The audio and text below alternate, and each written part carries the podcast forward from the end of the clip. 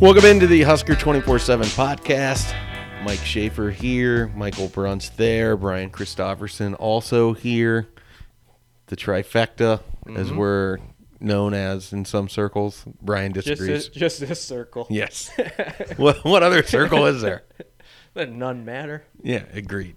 Agreed. Gentlemen, how are you doing on this wonderful February Tuesday? The uh, the promise of spring ball is on the horizon, gentlemen. We've almost made it through the long winter. Did you enjoy uh, Brunson and I talking at length about the Music City Bowl just a few minutes ago? Yeah, as always, uh, the best banter occurs before the record button gets hit, and you two were just, for some reason, I'm not entirely sure why I zoned out, but We were waxing when poetic. I when I came back to, you were discussing Nebraska's most recent bowl trip, which was the uh, the Music City Bowl, in which they played Tennessee. Ryker Fyfe got the start. Nate Gerry didn't make the trip because he couldn't finish school, and That's Nick- how that's how we got there. yeah, well, We were talking about a couple players on that team, and then realized that you know Nate Gerry missed Nebraska's last bowl game. we were trying to. as did uh, as did both Jordan Westerkamp and Tommy Armstrong, right? yes, they did. Yes. Yeah. So three three of Nebraska's best players that year. And I, I think it actually started because of we were, we got on that thread of topic because of t- Tommy Armstrong's post where he and Jordan Westerkamp are apparently together somewhere. As roommates. Tommy, Reunited. Tommy was sweaty. I don't know where, Yeah. where that was. And then we were Way wondering to, how many. way to set the scene there. we there. were wondering how many yards Joshua Dobbs threw for for A lot. Tennessee. Did we ever look that up? Um, I'm gonna say three fifty-eight. Stats department. I'm, I'm on it. 358 from Joshua Dobbs. They wore those ugly gray Tennessee uniforms. Slate the, gray. The smoky things. although they were a tribute to, like, there was a fire, Yeah. so I should not. I should well, the decal was the I- tribute. I don't know if the uniform I was. still don't like the look of the uniform, I'll be honest. But, uh, yeah. That was a that was a fun bowl trip. They gave Mike Riley a guitar.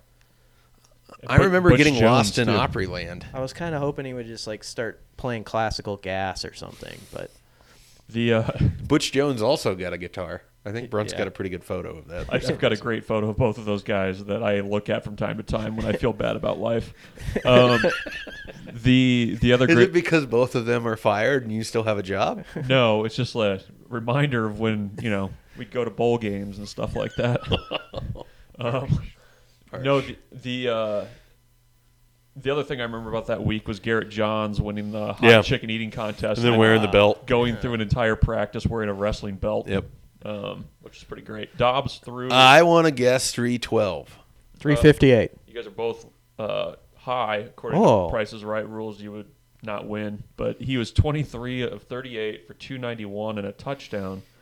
He ran for. This is where maybe your minds over time has just combined. He ran for 210. Pretty close. 11 carries for 118 yards and three touchdowns. Oh boy. And they had one. They had at least one or two passes that would have been like 85. Remember, there was a guy who dropped one in stride that would have been like an 80-yard touchdown or yes, something. they they needed a, a deep touchdown um, with eight minutes left in the game to That because that, that was when Nebraska had it within seven. Yeah. So that's your your your trip down Yeah. memory lane. JoJo Domann um, Mhm. either caused or fell on the fumble. I can't remember, but uh, if you want to connect it to current Huskers, Yep. And that's your uh, Domann was playing at that point? yeah, he was. I'm Mhm. pretty sure he. Uh, I feel really strong that he was involved in that. I don't He- think so. I Because he tore his. I think he- I wrote about it too many times. I He- thought he redshirted and then he tore his ACL in 2017. I'm on it. And then he came back in 2018, in which he would have been a sophomore.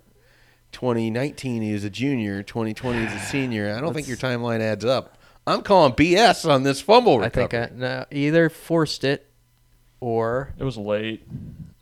Yeah, here it is. look at his bio. Yeah, I got it.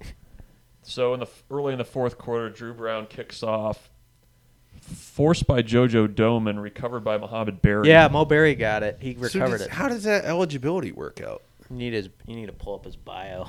What did he do? Domann. Because that was a 2016 season. Well, he had a serious injury. Uh, I, I'm also on it. This is this is a great audio, by the way. Kind of. We're, I we mean, were peop- deep diving into JoJo I think Domann's people are- eligibility. So he played as a freshman in 16, sat out 17. okay, Played in 18. that would And explain 19. that. Yeah, he had that. He's because one, uh, the knee injury would have given him. he's one of the 20 olds, scholarship Gotcha. olds on the team left. Yep. Huh. Anyway, there's Well, your. I apologize. No, I, I, it was one of those things that you've written way too many times because you, we just repeat stuff sometimes, and that def. I remember that he was in. That was like his play that he was going to build on. You know how we do that sort of thing, or I do. Gotcha. That it was it was the kind of play that you're going to be talking about him through the entire spring based on that play. That was going to get you because through. there wasn't much else to talk about. he had eight ta- he had eight tackles, uh, all on special teams, which uh, were the third most for Nebraska that year. wow. Yeah, He played in every game. 2017. That's what happened. 2017 was really unfortunate for JoJo because Well, was a ton of buzz about him from he Mike Riley. was he was everywhere in the Yeah. spring. He really was because we saw practices. Yeah, he well he got hurt in the spring. That Yeah, was the- and it disrupted it, and he had a good connection with the late Bob Elliott, and it just that season unfortunately went a different way. But yes. anyway, And then he came back and smashed Dwayne Haskins, and He did. that's his probably most noteworthy contribution at this point. I mean, he started all last year. Mm-hmm. Had some nice plays. Uh, that was your JoJo Domann segment. Yep. We weaved banter about the Music City Bowl into JoJo Domann, bringing us to uh, today's opening topic. Hmm. Who is a player that it's now or never for this spring with Nebraska football? it's now or never. You know that song? Go ahead. No, that's all I got. Okay. Who was that?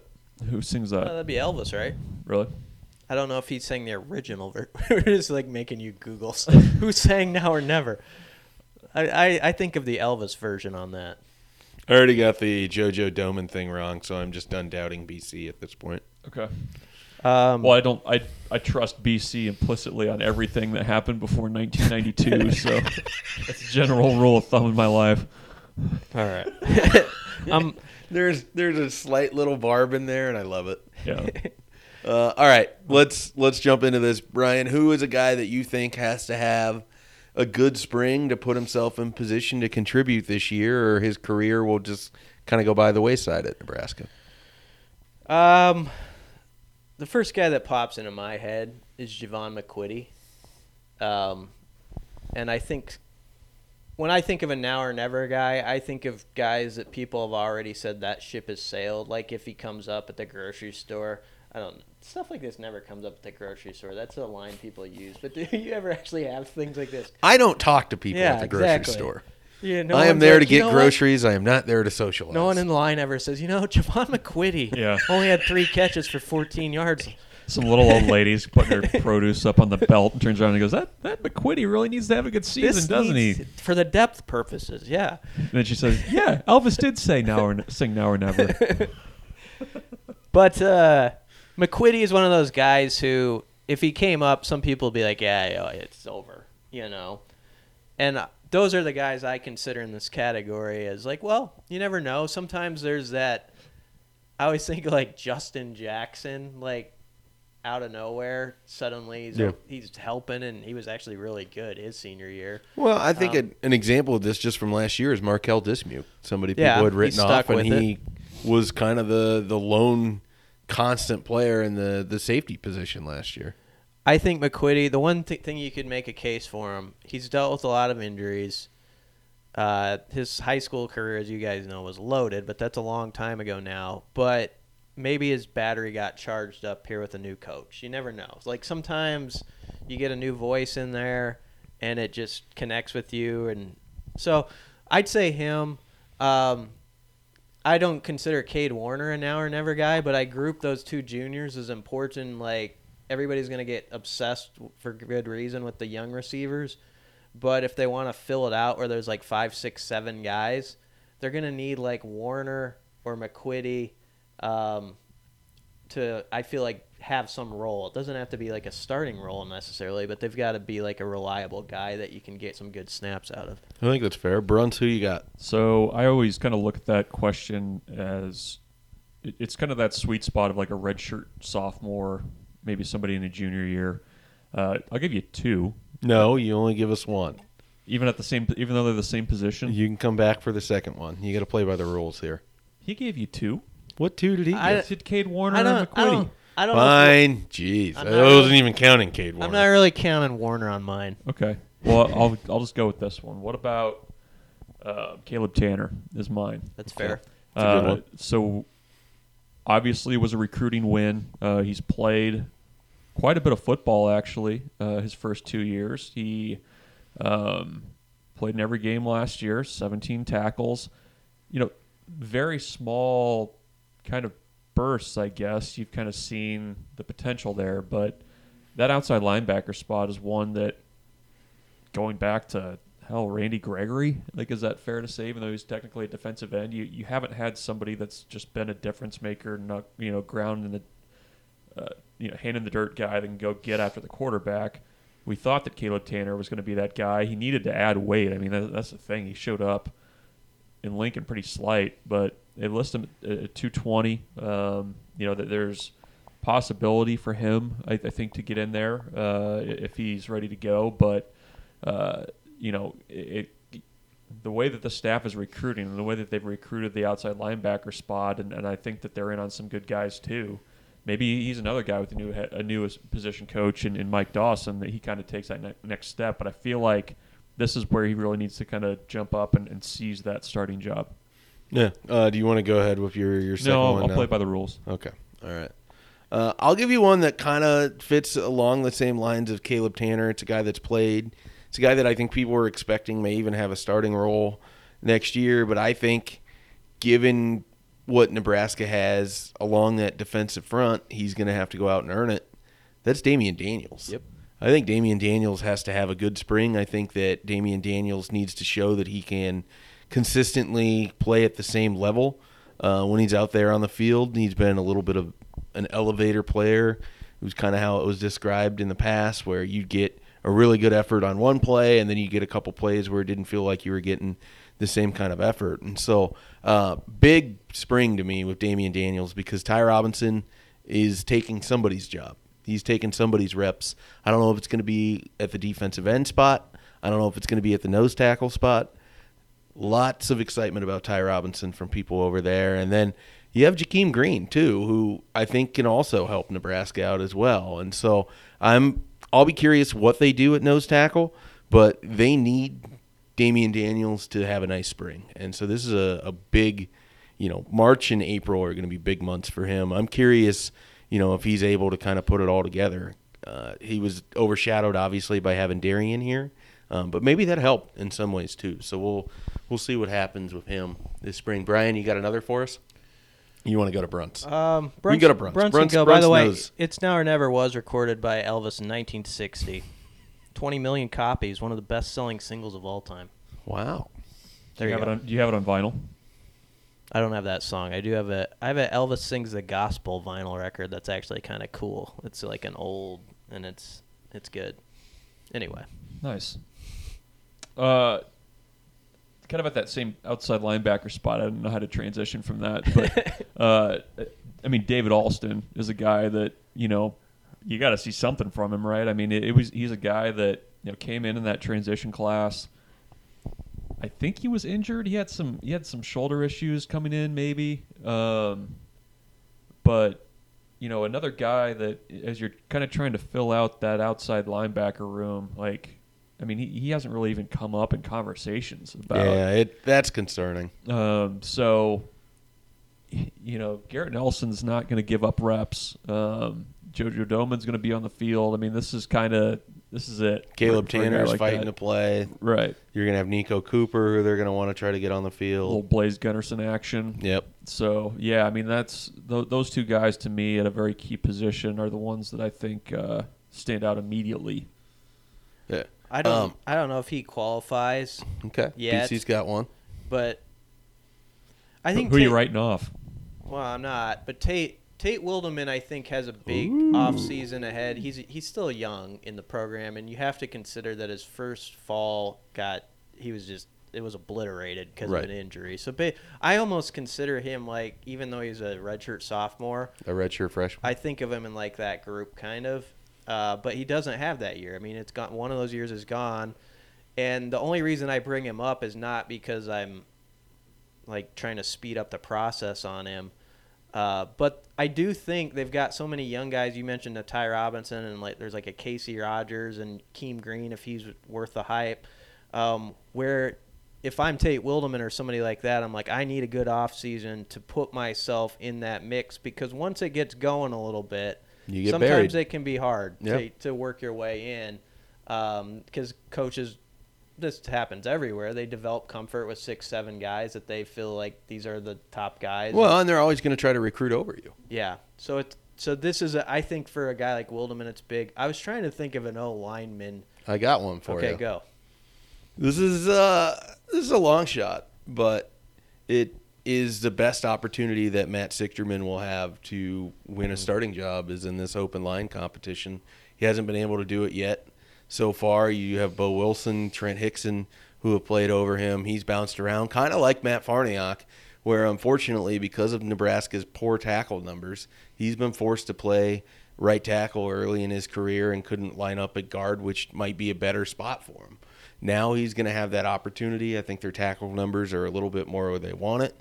Uh, Matt Sichterman's name came up a few times from Greg Austin last year. I don't know. I wouldn't bet on him to win this job, but that's a guy that was a pretty solid recruiting win for Nebraska under the previous staff. Seems to at least have the respect from Greg Austin in terms of the work that he's put in. And now it's an opportunity this spring where they're going to have an open competition uh, across some of those spots on the offensive line. This is his shot if he's going to be a starter. And so I, I think Matt Sichterman is kind of the first name I think of of somebody that, you know, fan base might have just completely forgotten about, Yep. but is at least going to have an opportunity this spring. Yeah, there, there's basically, in my mind, there's two jobs open. We don't know necessarily where they are, um, because you know they're going to put Jaimes at left tackle. You know, Jurgen, Jurgens. they love Jurgens at center, and Farniok's either going to be a right guard or right tackle, um, depending on Ben Hart's status.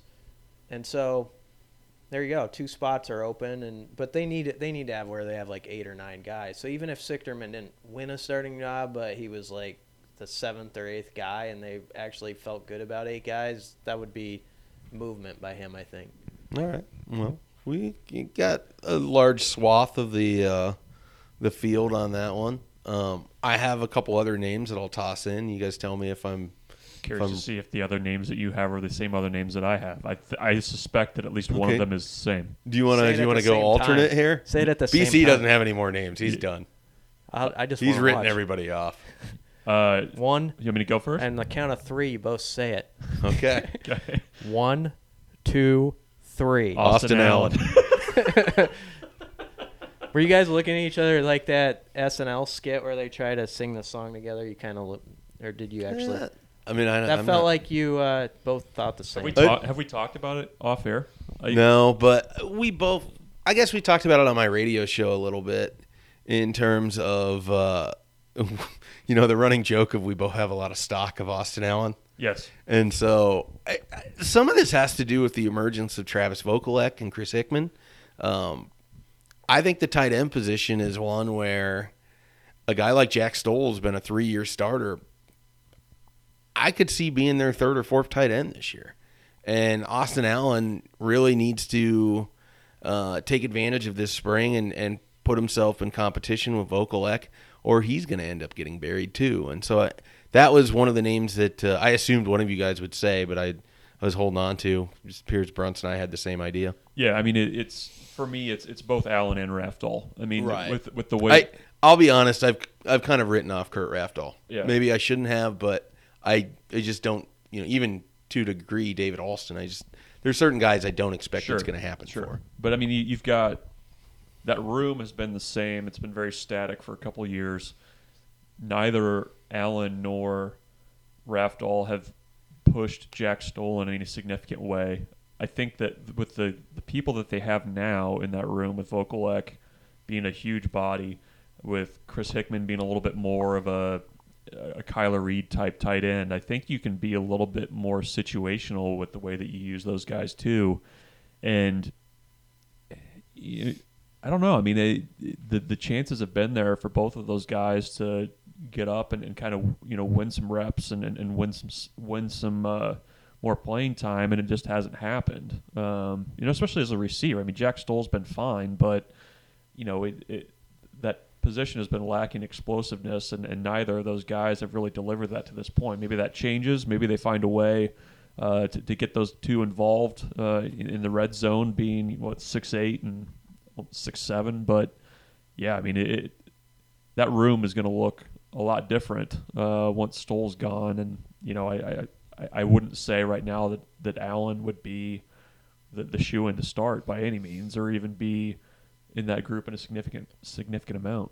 Yeah, I've got I've got one more that I don't think people would necessarily think because the expectation is that he's going to be a starter next year, but I don't know if that's locked into stone. What about DeAndre Thomas? I mean, he Yeah, he was one guy I was thinking of. he hasn't necessarily cashed in on a lot of the excitement about him. He had kind of a weird career in that he was recruited to be a 4 3 defensive tackle, and then he ended up at nose tackle, and now he's a defensive end. And then he had what sounded to be a good fall camp last year, and then found himself, you know, with the Davis twins playing so well.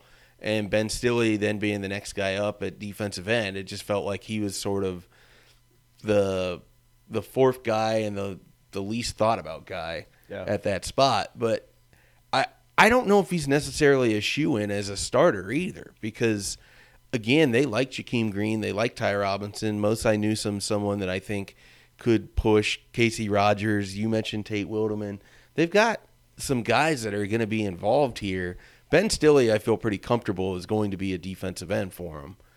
I think DeAndre Thomas needs to cement his status as a starter. Uh, I think he needs to have a good spring, and he's a talented guy, and we've seen it in spurts, at least at practices. But we haven't seen a lot of it on the field. I put him almost in the same category as Caleb Tanner, where you know he's going to be out there for him some, and he's Right. going to be a, a a solid player at least. But can he be a great player that you think is within him? Um, and I see, and I say that as a compliment in a way to both him and Caleb Tanner because I think they have that possibility to be a great player. Um, and if you listen to Tony Tuioti last fall camp, like you were saying in August, remember he was comparing him to uh, the dude at the Rams who's a stud, like just, Donald? Yeah, just like leverage, what like the way he his strength and the way he gets leverage and stuff like that. And uh, that's when I was like, okay, they let's see, they they're really gonna ramp it up for DeAndre, and it just didn't quite happen like I thought. Yeah, I I expected he would have a much bigger role last year than he did. Well, I, I think that whole group they started out with it was basically what two two series for the starters, one for the second team, and then it kind of as the season went along, the you saw the second team less and less, or you saw very small numbers of the second team. It, that I think the problem for DeAndre Thomas is that he's a four three guy who was recruited that way, and So are the Davis twins, and they found some success late. yeah, I mean it's They have similar body profiles. Yeah, I mean they're it- more explosive. They're more think, explosive, and I, I don't. We'll see if DeAndre can play outside. Yeah. it's. Uh, I think that's that. That's the question. Yeah, I I definitely get that. I will say you bring up a a thing. If we were going to make a list of things that you always hear every spring, at least one of the coaches will talk about how they want to do more rotation in the subsequent season, and then absolutely not do more rotation. Usually, always comes from the defensive line. Just gonna point that out. One position where I Mike bel- Dawson said it didn't happen. I, it was a big thing from John uh, Parrella, and it didn't happen. I mean, I just think these guys get locked into their top guys, and it's just so hard because the drop off is severe. That's probably an expression of the depth that Nebraska Right, had at those yeah. spots too. But I, I, the one position that I think you will see it if they can get the guys is inside linebacker.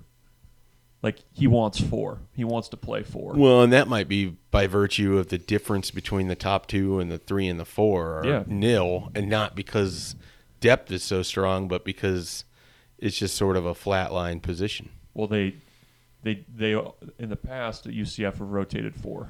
That's their their Mhm. optimum, and uh, I mean they had three basically the the last two years. So we'll see if that changes at all. The one thing we need to see is we're so used to guys not not really getting a lot better that we kind of we kind of expect that nothing's going to change. You know, like when we look at like a, a like just even a Colin Miller or Will Honas, it's sort mm-hmm. of this expectation like okay, we've seen what they can do because that's what we've seen the last 10 years or so it feels like where guys they reach their peak and there it settles.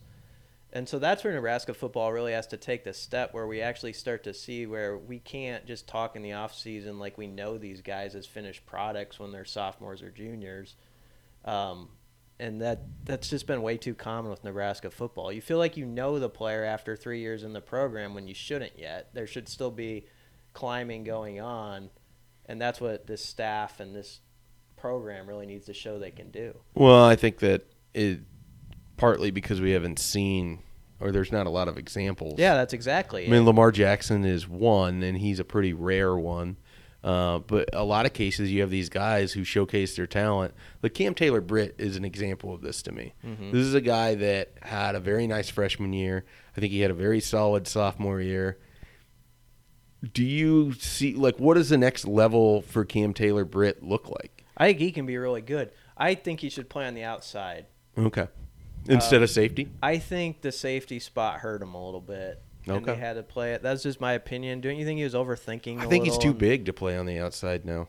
I don't. I, I think. I, I think he struggles to stay with the speed quickness of that, of a guy like that. But I'll be interested what they do with him. Yeah, I, I liked their lineup the last couple of weeks though.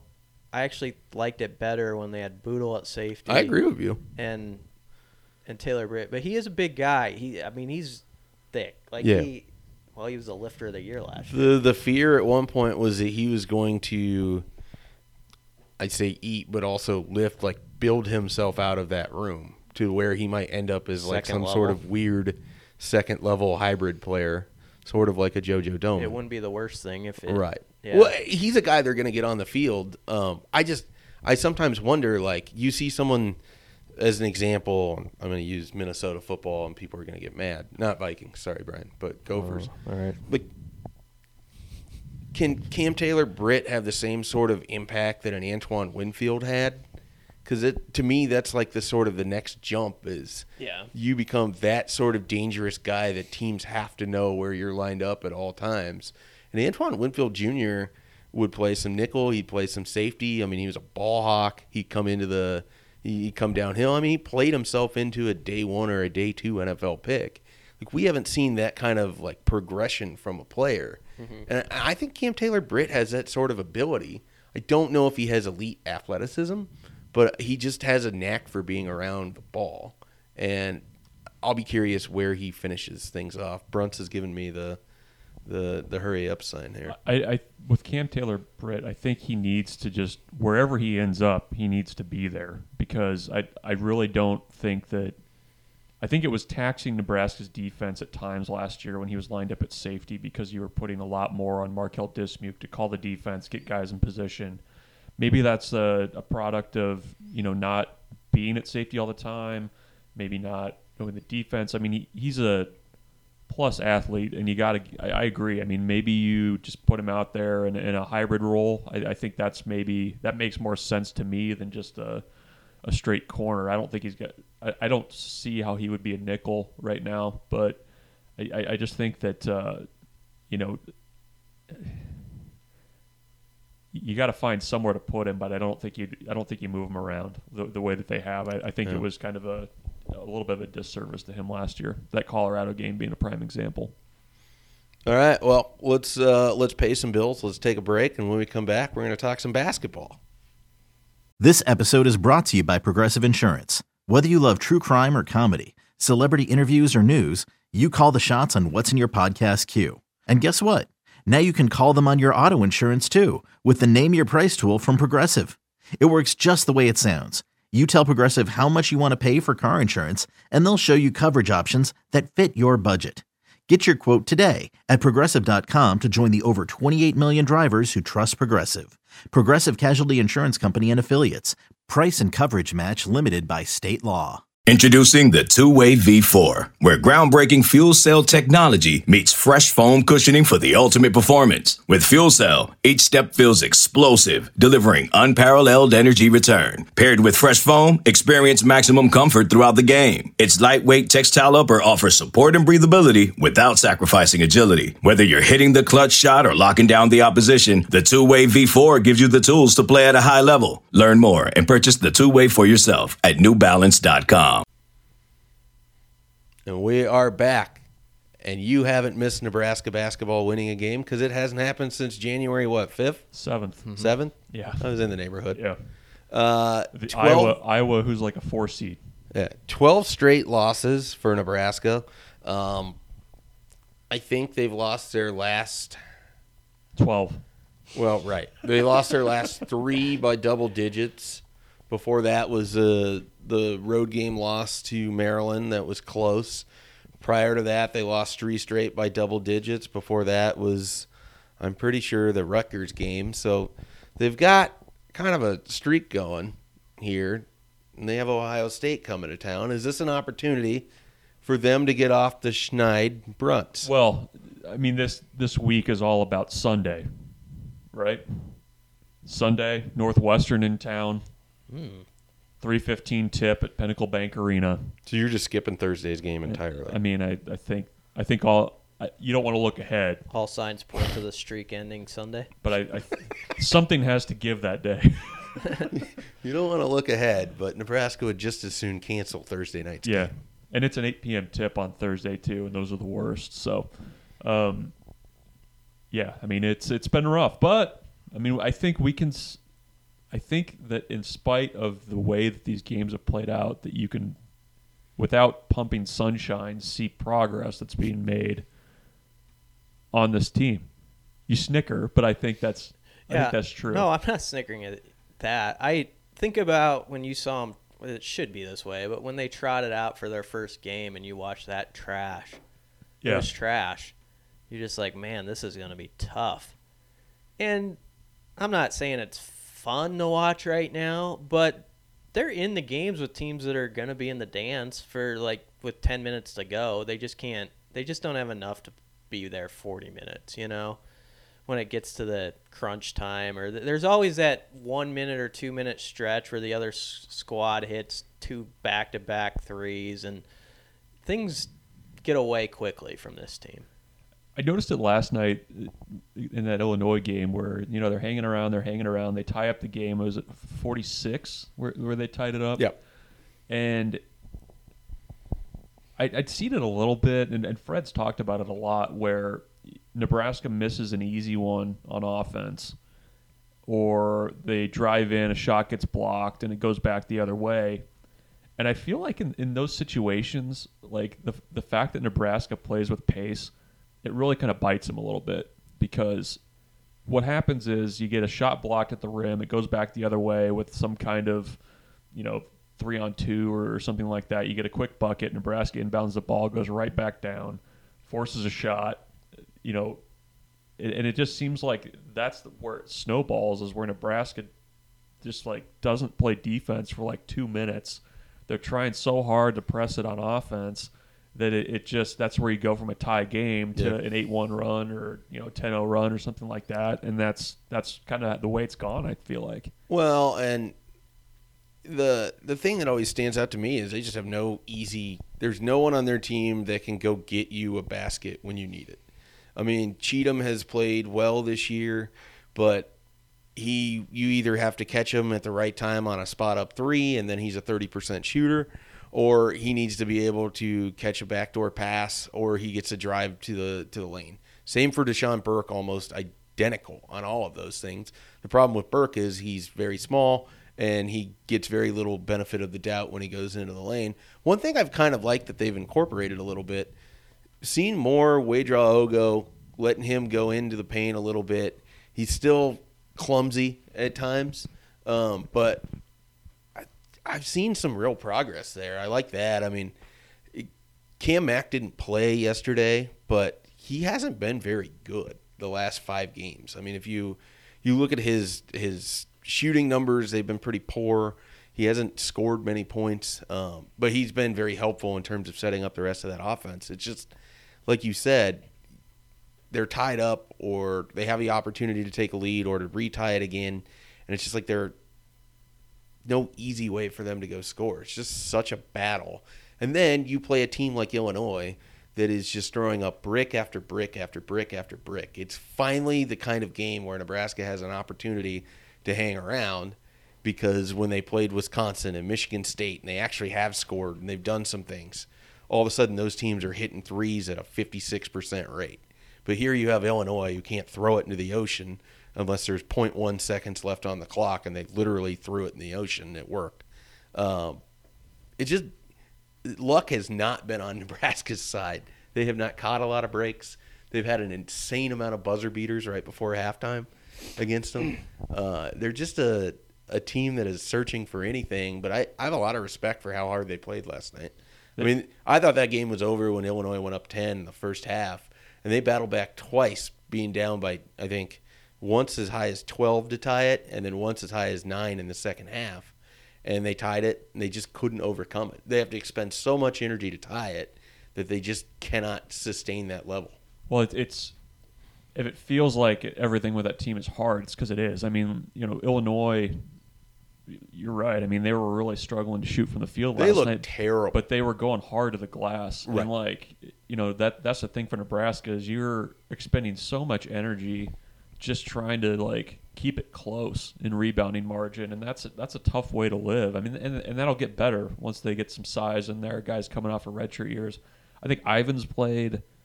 There's still flashes where he looks like a 17 year old kid playing in the Big Ten, but I think that you can see where with development and an off a real off season that he can be a pretty serviceable big in, in the Big Ten. I you know Cam Mack, I kind of wonder if he's starting to hit the wall a little bit from having to play so many minutes and being relied upon so much. You know, I, I think Thor um, has kind of been the story of the season a little bit Impressive. um, with the way he shot the ball and the way he's functioned in this offense. So, you know, as, as hard as it's been to watch, I mean, they, they they have brought guys along, and I think that there's a few guys that whenever you you know bring Banton and you bring Stevenson and uh, Walker. Walker off the the the redshirt stuff, you add Teddy Allen to that group uh, for scoring punch. I mean, I are they going to be on the bubble next year? Probably not, but I think they're going to be a heck of a lot more competitive than they are right now. in are this right conference, now. they could be if it's as deep as it is this year. Depending how everything goes, yeah. Yeah. Um, one thing that uh, that always kind of catches my attention with Nebraska basketball right now is just the development of of those guys and just what Thor was able to do in the off season.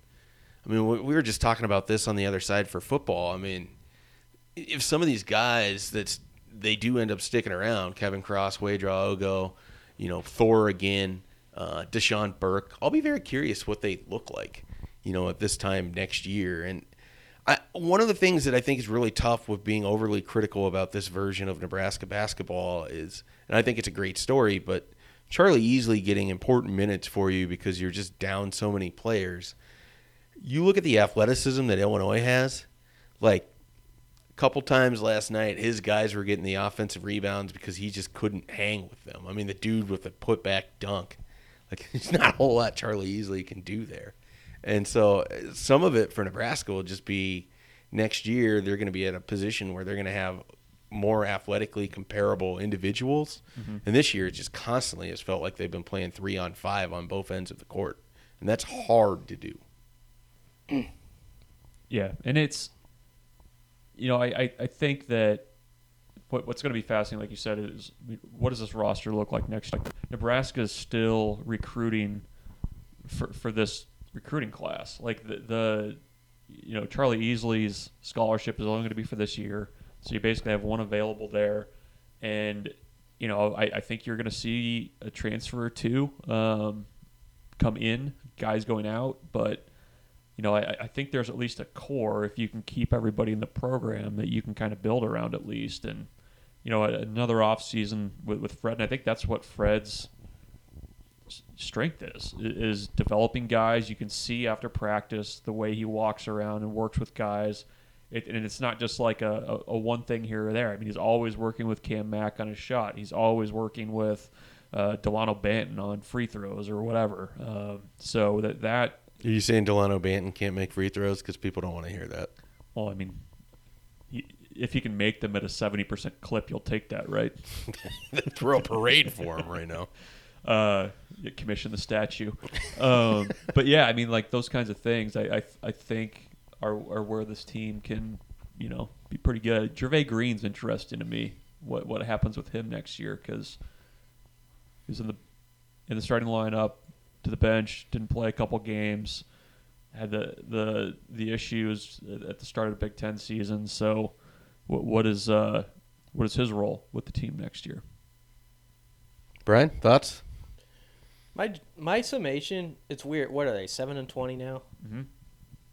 I feel, I feel good about where they're going. Like with the group they have. Like I think the I I don't get caught up. Like if they win ten or eleven games or nine games, who gives a crap at the end of, when it's all said and done. I mean, I know they want to get a win and experience that feeling, but to me, just the fact that even during this losing streak, it's not like we're watching games where it's just like this is a train wreck, where they're you know down by 20 points at halftime.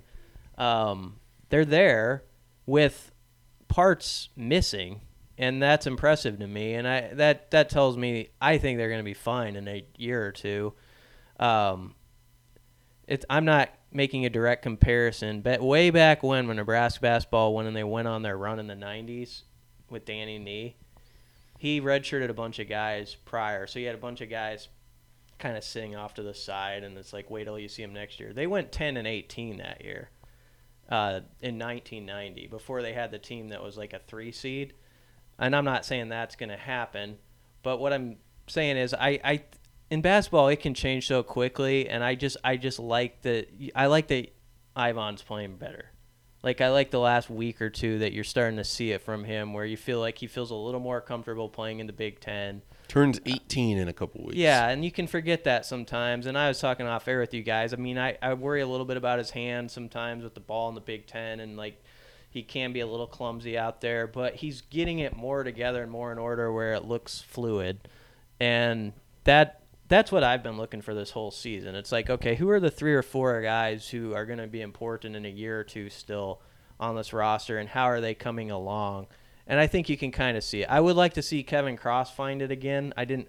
I honestly didn't see much of the game last night, so I didn't see what what happened with him. But um, He got the worst technical I- since uh, Siobhan Shields. yeah, Isaac Copeland. Oh, yeah. The one in Minnesota. Well, there was the one at Purdue where he dunked and then like happened to glance at Isaac Haas and they teed him up. Oh, Oh, I, yeah. he had the one in Minnesota last year that I was at that game and no one in the crowd knew what the technical was for. Yeah. Cam Mack also got one on the island for. Uh, remember, he gave like fake high fives to Yes, Ghost. yep. Like when he made a free throw, which was just funny, but he got it teed up for it. That was a Higgins crew last night, wasn't it? Yeah, it was John Higgins in the flesh. I'm not discouraged. That's my take. I'm not, I I I think it's fine. They're going fine. I'm with you. I uh very intrigued to see what it looks like next year, especially with those guys that have been sitting out because all three of them seem like players that would help out immediately if they were eligible to play right now. All right, well, we are done for today, but we're going to have another podcast later this week as well, touching on some recruiting. We got some uh, Brunch, you want to get the wheel out? Should we get the wheel out for the next podcast? we might have to dig it out of the closet. Okay, Um, well, it's it might you be got it to fit in the it? closet? I wedged it in there. Oh, That thing is damaged. See if it works. Yeah, hopefully it still spins. Well, we'll find out if the uh, the wheel spins on our next podcast, which will be later this week.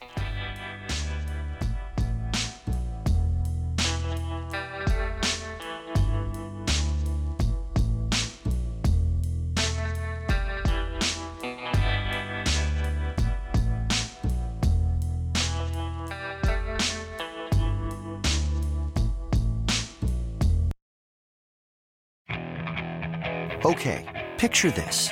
It's Friday afternoon when a thought hits you.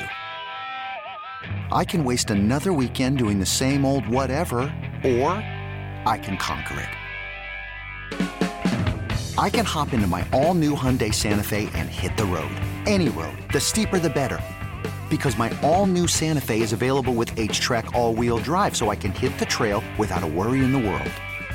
Heck, with three rows and best in class rear cargo space, I can pack the whole family in with all our gear. We've got available dual wireless charging for our phones, so we'll never lose touch with civilization, and we won't lose touch with the primordial power of Mother Earth. So, which is it? Waste the weekend or do something a little more epic? And conquer it in the all new Hyundai Santa Fe. Visit HyundaiUSA.com or call 562 314 4603 for more details. Hyundai, there's joy in every journey.